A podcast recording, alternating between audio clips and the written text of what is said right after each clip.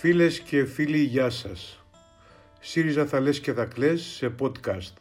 Η νέα εβδομαδιαία στήλη, η οποία δημοσιεύεται και αναπαράγεται σε podcast κάθε Δευτέρα. Μπορεί να μην έγιναν όλα καλά επί ΣΥΡΙΖΑ και όσα καλά έγιναν να μην επικοινωνήθηκαν σωστά, αλλά τίποτα δεν συγκρίνεται με το χάος της κυβέρνησης της Νέας Δημοκρατίας. Μαζεύω τα μαργαριτάρια κάθε εβδομάδα, ειδού τι έγινε αυτή που πέρασε. Απερίγραπτες προχειρότητες στο προσφυγικό μεταναστευτικό, για το οποίο ορίστηκε από την κυβέρνηση αυτή την εβδομάδα και ο 8ος κατά σειρά συντονιστής. Το περιβόητο πλωτό φράγμα που εξήγηλε η κυβέρνηση για να σταματήσει τις προσφυγικές ροές και θα έμπαινε κάπου εκεί μεταξύ Λέσβου και Τουρκίας και το οποίο θα κοστίσει 500.000 ευρώ, δήλωσε ο κύριος ε, αναπληρωτής ε, Υπουργός Μετανάστευσης, ο κύριος Κουμουτσάκος, ότι θα είναι πιλωτικό και πού θα δοκιμαστεί, κάπου κοντά στην Αθήνα.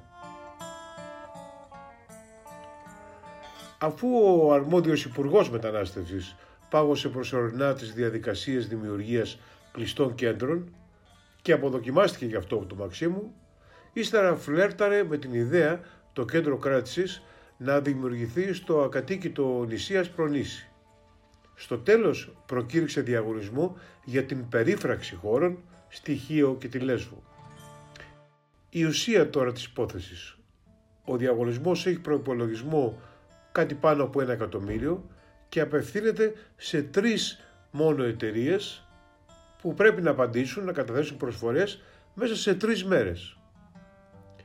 Επιπλέον, όπως έχει επισημανθεί, οι ευρωπαϊκές αρχές δεν χρηματοδοτούν την κατασκευή και λειτουργία κλειστών κέντρων κράτησης, που σημαίνει ότι το ελληνικό δημόσιο θα αναλάβει και το οικονομικό κόστος, αν τελικώς είναι κλειστές αυτές οι δομές κράτησης, γιατί ούτε και αυτό δεν έχει ξεκαθαρίσει η κυβέρνηση.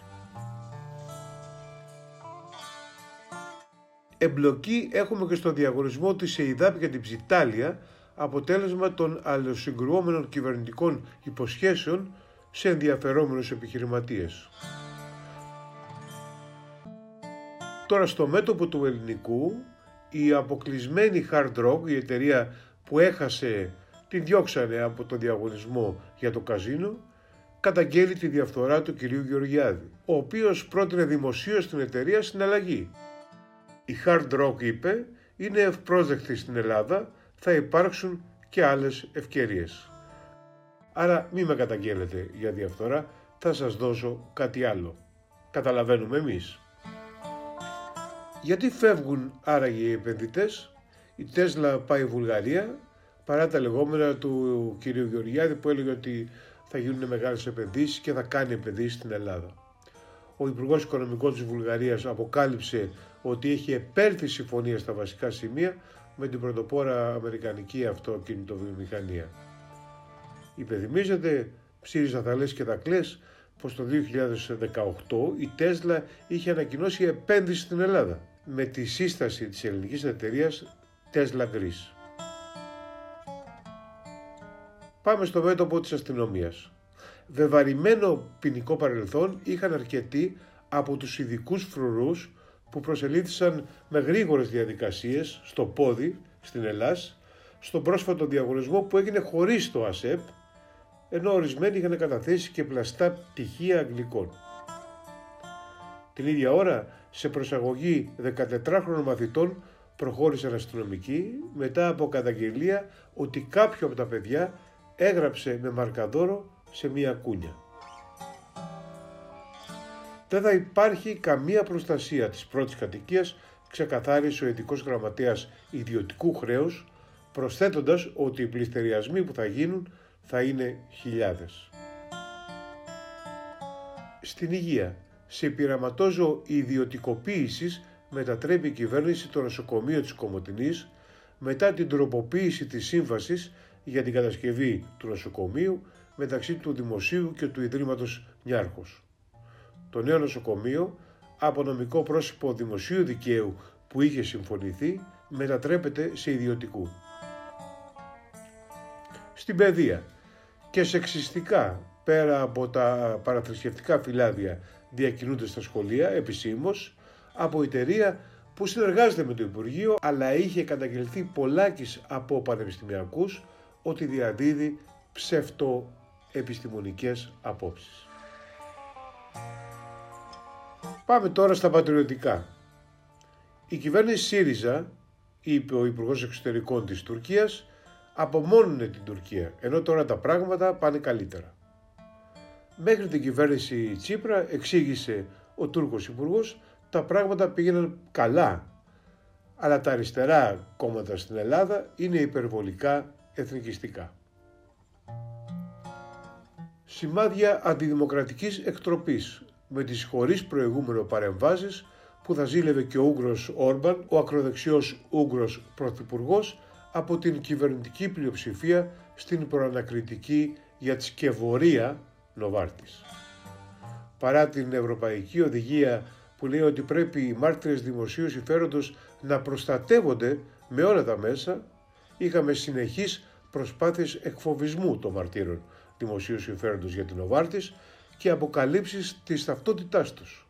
Πράγμα που έχει ήδη κάνει ο κύριος Γεωργιάδης, ο οποίος απειλεί θεούς και δαίμονες και συγχρόνως παραβιάζει τον νόμο, γιατί απαγορεύεται η αποκάλυψη της ταυτότητας των προστατευόμενων μαρτύρων. Αυτά τα ακούνε στην Ευρώπη και δεν μπορούν να το πιστέψουν.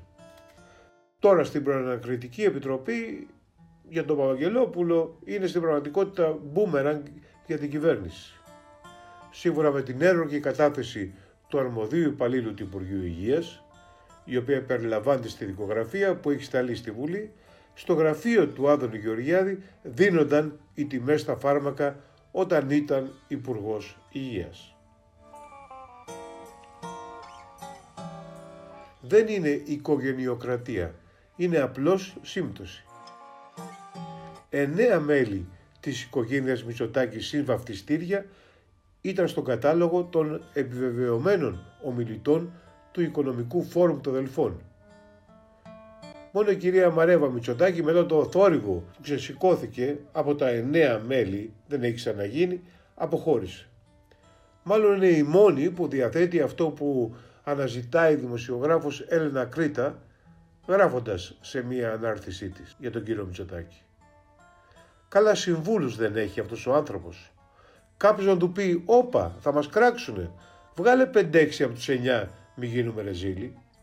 Θέλει τεράστιο IQ για να αντιληφθείς αυτό το περίφημο αυτονόητο. Μάλιστα, κυρία Κρήτα, δεν θέλει τεράστιο IQ, αλλά θέλει IQ. Βοήθεια τώρα. Βοήθεια ακροατές του podcast. Περιμένω παρατηρήσεις σας για τα νεότερα κυβερνητικά κατορθώματα. Δεν τους προλαβαίνω μόνος.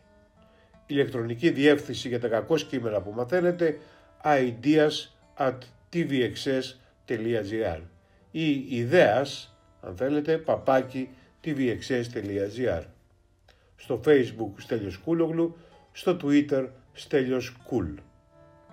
Αυτά και θα είμαστε μαζί την άλλη εβδομάδα στο επόμενο podcast ΣΥΡΙΖΑ θα λες και θα κλαις.